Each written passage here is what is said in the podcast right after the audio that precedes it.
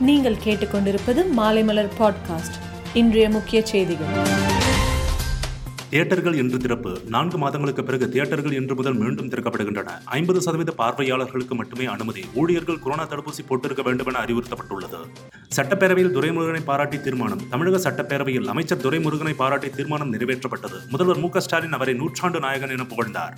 காங்கிரஸ் கவன ஈர்ப்பு தீர்மானம். கொடநாடு விவகாரம் தொடர்பாக காங்கிரஸ் கவன ஈர்ப்பு தீர்மானம் கொண்டு வர உள்ள நிலையில் சட்டசபை தொடங்குவதற்கு முன்பு எடப்பாடி பழனிசாமி தலைமையில் அதிமுக எம்எல்ஏக்கள் ஆலோசனையில் ஈடுபட்டனர். ஜி. கே. வாசன் கோரிக்கை கொரோனா கால பாதிப்பை கவனத்தில் கொண்டு சுங்கச்சாவடிகளில் வாகனங்களுக்கான சுங்க கட்டணத்தை உயர்த்தாமல் இருக்க வேண்டும் என தமாக தலைவர் ஜி. கே. வாசன் கோரிக்கை வைத்துள்ளார்.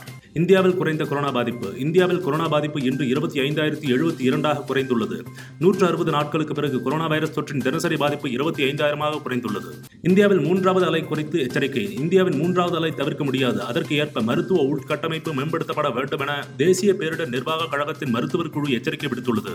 ஜோ பைடன் பேச்சு ஆப்கானிஸ்தானில் இருந்து படையை திரும்ப பெற்றது சரியான முடிவு என வரலாறு பதிவு செய்யும் என அமெரிக்க அதிபர் ஜோ பைடன் கூறியுள்ளார். கொரோனா தொற்று குறித்து சீன சுகாதாரத்துறை அறிவிப்பு இன்று காலை நிலவரப்படி நாட்டில் புதிதாக ஒருவருக்கு கூட கொரோனா பரவல் ஏற்படவில்லை என்று சீன சுகாதாரத்துறை அதிகாரப்பூர்வமாக அறிவித்துள்ளது. மேலும் செய்திகளுக்கு மாலைமலர் டாட் காமை பாருங்கள்.